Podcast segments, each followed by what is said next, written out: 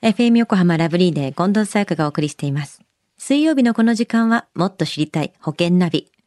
生命保険の見直しやお金の上手な使い方について保険のプロに伺っています。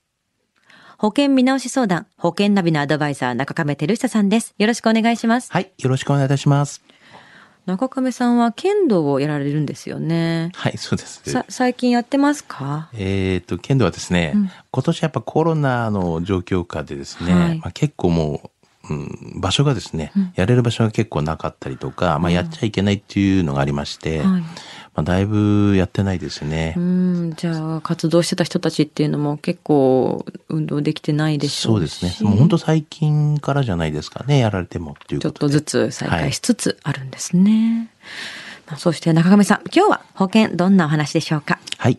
あの、今週はですね、あの、認知症に備える保険についてなんですよね。うんあの、最近私の友人から、まあ、こんな相談があったんですけども、はい。まあ、親の認知症が心配ですと、っていう形で、まあ、離れて暮らしているので、もし親が、まあ、認知症になったらどうしようと、まあ、子供としては保険に入って、まあ、備えてもらいたいけれども、親は大丈夫と言って聞かないんですよね。うん。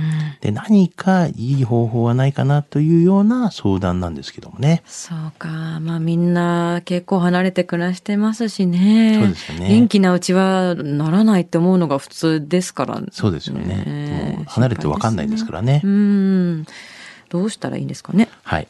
まあ、あの、やはりですね、まあ、大体こう心配になってしまうので、はい。うん、ただ、まあ、いくら親が心配だからといって、あの、まあ、子供がですね、まあ、勝手にこう親の、なんでしょうかね、承諾もなしにですね、まあ、生命保険に加入するっていうことは、まあ、基本的にはできないんですよね。許可がやっぱ必要なんですね。はい。ってなると、もう介護保険とかに入れるんですか？そうですね。まあ一応、介護保険に、まあ基本的にはなるんですけども、ただまあ、こう認知症みたいなものも、まあこういった介護保険で、まあカバーされているっていう形にはなるんですよね。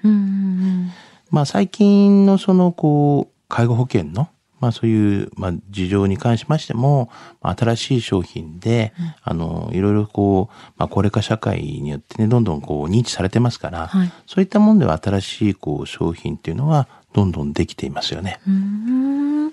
でも新型コロナを受けてやっぱり新商品っていうのは徐々に出てくると思うんですけれども、実際にどうなんですか？そうですね。やはりあの、新しいのどんどん出てきてるんですけども、まあコロナの状況下でもですね、はいこういう新しい保険っては出てきていて、まあ例えばですね、あの子供をですね、契約者にして、はい。まあ親を非保険者に、まあ指定できるような、はい。あのそういったこう認知症介護保険的なものが、はいまあできてるんですよね。はまあ、こういったものっていうのは結構画期的な形でですね、はいまああの、業界ではこういって初めてなような保険なんですよねなか。ったんです、そうなんですよね。じゃあ、お子さんが契約をして、親御さんをこう、非保険者に指定するっていうのは、もう本人の承諾なしで契約できちゃうんですね。そうですね。もう契約者が、まあ、子供なので、そういう形でもう、あの、契約ができるような形になりましたよね。で、まあ、その他にも、まあ、一応、まあ、認知症の保険っていうのは、いろいろ、まあ、発売されていて、はいまあ、例えば、こう、インターネットでですね、まあ、保険加入ができるような、シフトしていくようなはいものっていうのも、今はこう、できているので、うんまあ、結構そういったものに関しては、結構今までにないような形で新しいですよね。なるほど。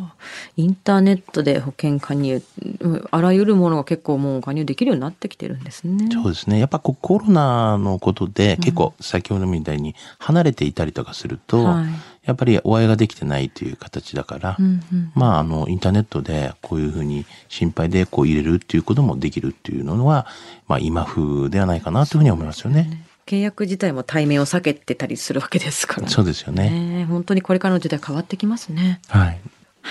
では中亀さん、今回の保険のお話、知得指数は？はい。ズバリ99です。はい。まあ、あの、自分が介護されるとは思っていない方の方が、まあ、断然多くて、あの、まあ、最後にやっぱり家族に負担をかけてしまうということが多いんですよね。うん。だ生命保険と一緒で、まあ、万が一のために、まあ、介護保険を備えていただきたいなというふうに思いますし、はい。やはりあの、自分のためにだけではなくて、まあ、家族のために、まあ、これから、まあ、高齢化社会に向けてですね、まあ、介護保険を、まあ、備えていただきたいなというふうには、やはり思いますよね。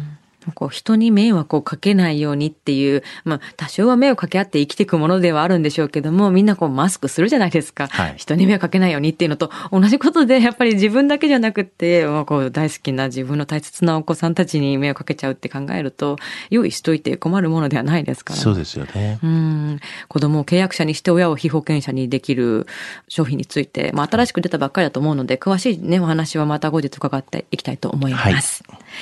今日の保険の話を聞いて興味を持った方、まずは中亀さんに相談してみてはいかがでしょうか。詳しくは FM 横浜ラジオショッピング、保険ナビ、保険見直し相談に資料請求をしていただくか、直接株式会社中亀にお問い合わせください。無料で相談に乗っていただけます。インターネットで中亀と検索してください。資料などのお問い合わせは FM 横浜ラジオショッピングのウェブサイトや電話番号045-224-1230 045-224-1230までどうぞ。そして保険ナビは iTunes のポッドキャストでも聞くことができます。保険ナビで検索してください。もっと知りたい保険ナビ。保険見直し相談、保険ナビのアドバイザー中亀照久さんでした。ありがとうございました。はい、ありがとうございました。